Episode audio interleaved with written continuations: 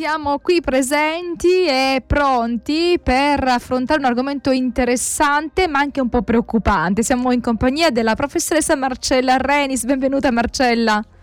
Ciao carissima, buongiorno a tutti gli ascoltatori.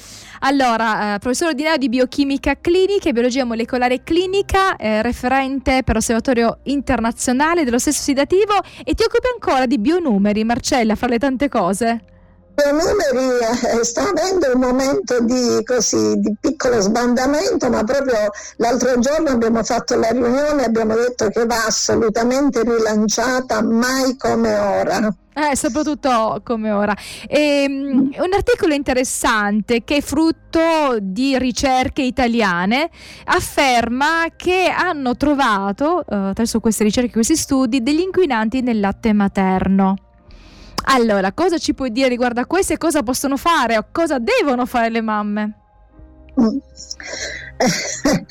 allora, gli inquinanti de- nel latte materno erano già stati trovati, eh, ma ora quello che sta allarmando è la quantità di microplastiche che eh, micro e nanoplastiche che abbondano. Pensate che c'è una previsione per il 2050 che è stato dato come anno limite per rientrare no? Dal, eh, dall'OMS, dall'Unione Europea, da tutti. E, e nel 2050 si prevede che ci saranno un 1800 milioni di tonnellate milioni di tonnellate di rifiuti di plastica all'anno.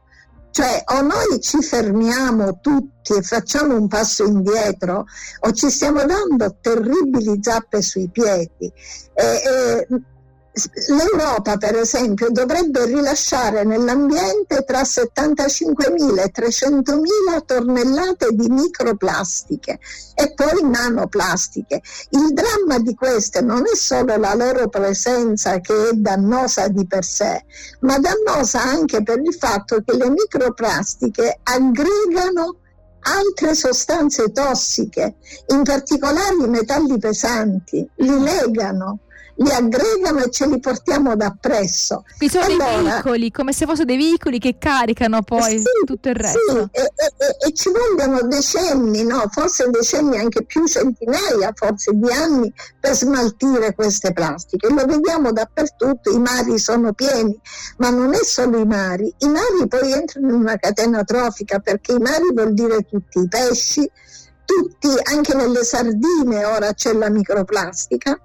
questo vuol dire che poi i pesci vengono mangiati dall'uomo, dagli animali, dagli animali di cui l'uomo si ciba, dall'uomo stesso, vengono mangiati dagli uccelli acquatici e quindi trasportati via via. Allora questa abbondanza di microplastiche nel sistema marino si traduce in un'abbondanza di microplastiche anche nel sistema alimentare umano.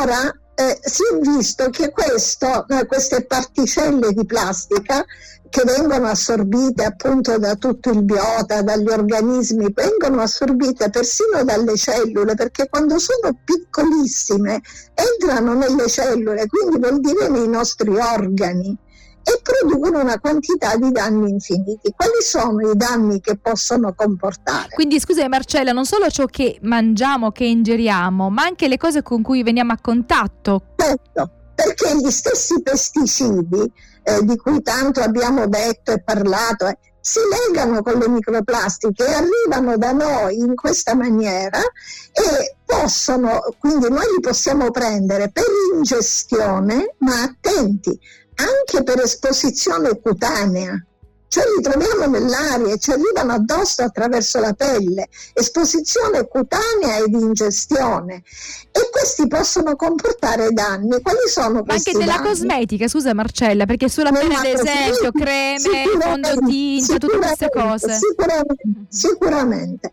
La cosmetica è sotto, proprio sotto tiro, diciamo, ma un'altra cosa che usiamo tutti, i detersivi. Mm-hmm i detersivi sono terribili, contengono inquinanti di vario tipo e anche questi microplastiche, anche perché spesso sono messi in plastica chiaramente, no?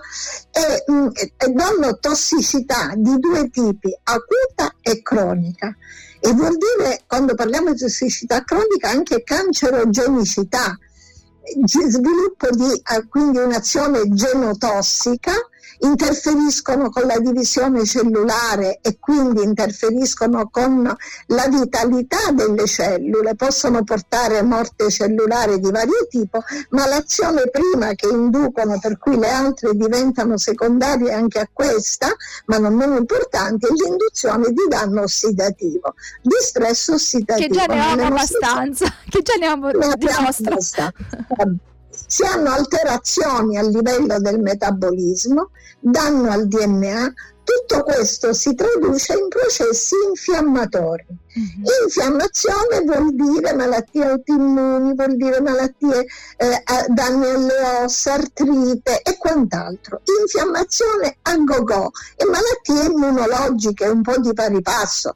Tutto questo nell'uomo viene portato dalle micro e nanoplastiche e da tutto ciò che esse stesse aggregano perché molte plastiche peraltro sono formate da strati, cioè i contenitori, le bottiglie, per crearli vengono fatti, sono dei polimeri che, no, che vengono comunque fatti con strati monomerici.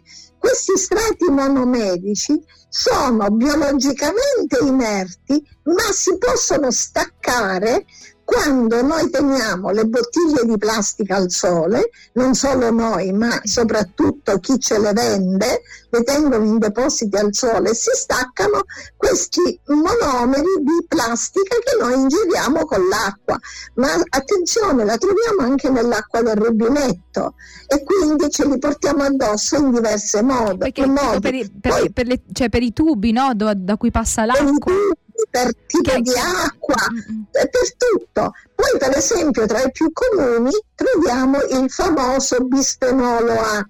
Il bisfenolo A è quello che è stato trovato nei biberon di plastica, per cui un po' di anni fa sono stati vietati i biberon di plastica, che ora vedo un po' in giro di nuovo come biberon rigidi, ma in realtà, e spesso c'è scritto bisfenolo free, sotto, cioè liberi da bisfenolo, ma è anche vero che una ricerca ha dimostrato, analizzando una grande quantità di biberon dove c'era scritto bisfenolo free, che non era così free da bisfenolo. Mm-hmm. Quindi quelli vanno usati solo di plastica.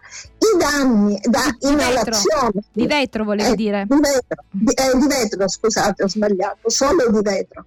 Quindi i danni sono per ingestione, per inalazione, respiriamo e respiriamo schifezze, eh, per derma, quello che ci arriva sulla pelle, quindi cosmesi, come dicevi tu, eccetera, questi influenzano, li abbiamo ritrovati, adesso si ritrovano, e questo è gravissimo, nel sangue e nelle urine umane quindi vuol dire che ci stanno che, attraversando. Ecco, appunto, sono dentro di noi ormai, quindi non sono qualcosa d'esterno. E tutto questo comporta la, quelli che noi chiamiamo interferenti endocrini, cioè interferiscono con il metabolismo endocrino e vuol dire che influenzano lo sviluppo nell'adolescente, influenzano la salute riproduttiva sia nell'uomo che nella donna e noi sappiamo tutti oggi che l'infertilità ci sta coprendo mm-hmm. totalmente, è molto diffusa.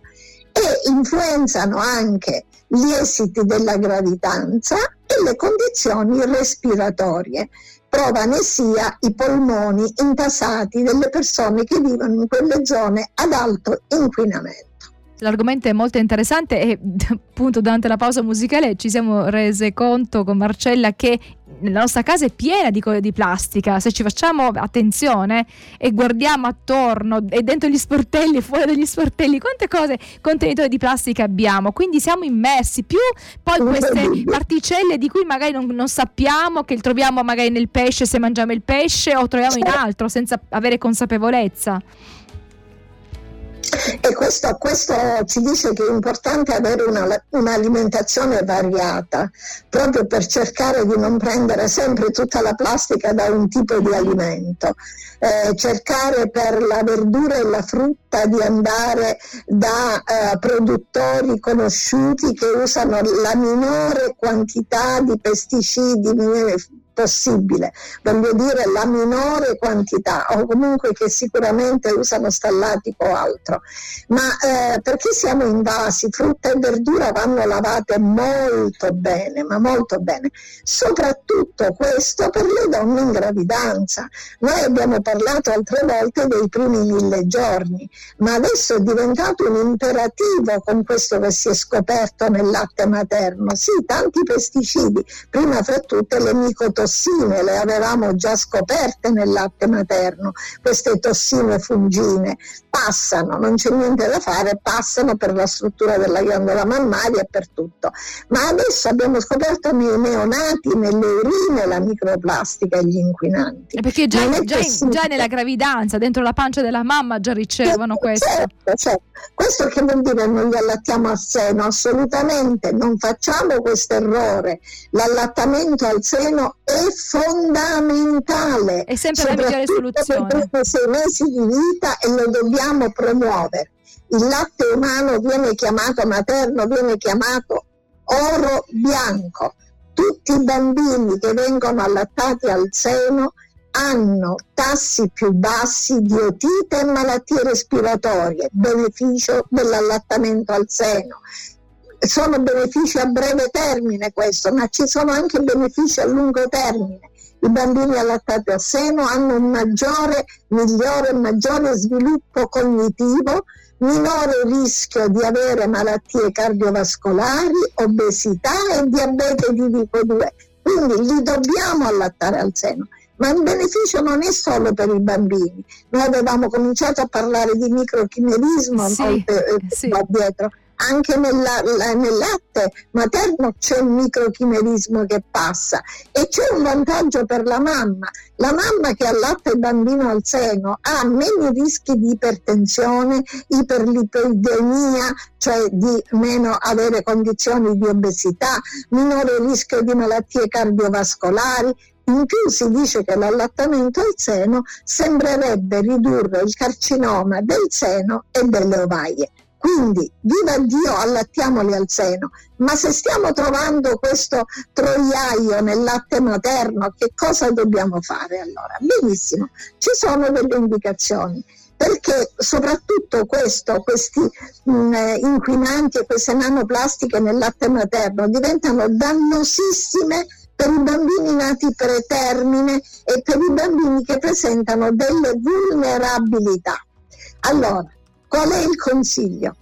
La mamma sin dall'inizio della gravidanza e per tutto l'allattamento e poi dopo quando il bambino ha anche lo svezzamento eccetera, comunque la mamma in gravidanza ha il divieto di utilizzare plastica monouso mm-hmm. e di utilizzare biberon poi dopo che non siano certificati veramente bisfenolo free o comunque meglio in vetro. Mm-hmm la mamma in gravidanza e poi diciamo tutti noi, questi sono delle, eh, degli imperativi per la mamma in gravidanza, ma sono importanti per tutti noi alla fine, la mamma in gravidanza non deve utilizzare contenitori di plastica per conservare i cibi, né per scaldare i cibi al microonde, non va la plastica, certo.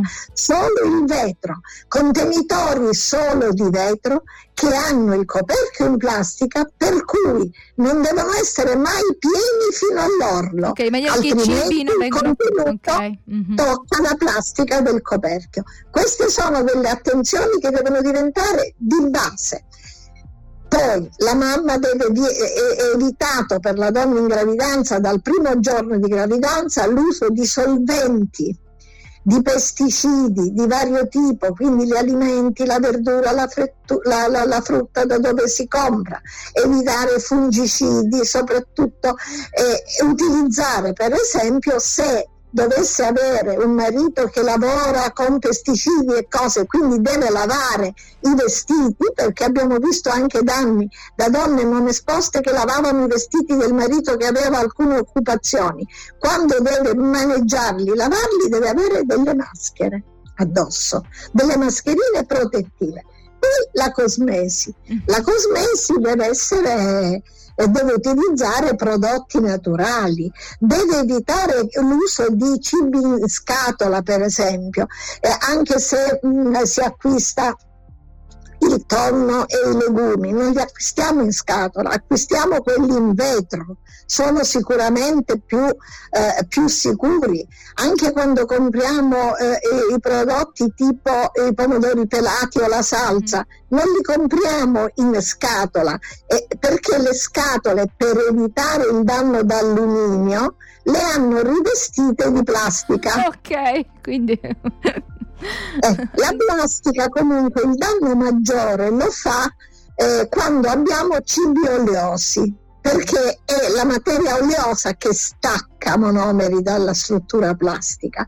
Quindi al limite, non so, mettere la, fru- la, frutta in un contenitore di plastica, ancora ancora questo si può fare, ma mai cucinare in plastica o conservare cibi oleosi oppure il cibo che non ho consumato oggi, lo metto in un contenitore di plastica in frigo, non va, perché è sicuro un cibo che ha avuto contatto con olio, con sostanze oleose avere un'alimentazione molto varia in gravidanza e di stagione, molto varia e di stagione.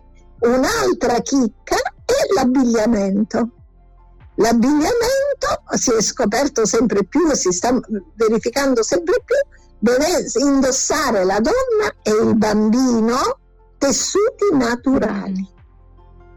Eh? Tessuti naturali. Ora ci sono tutti i tessuti in bambù Addirittura.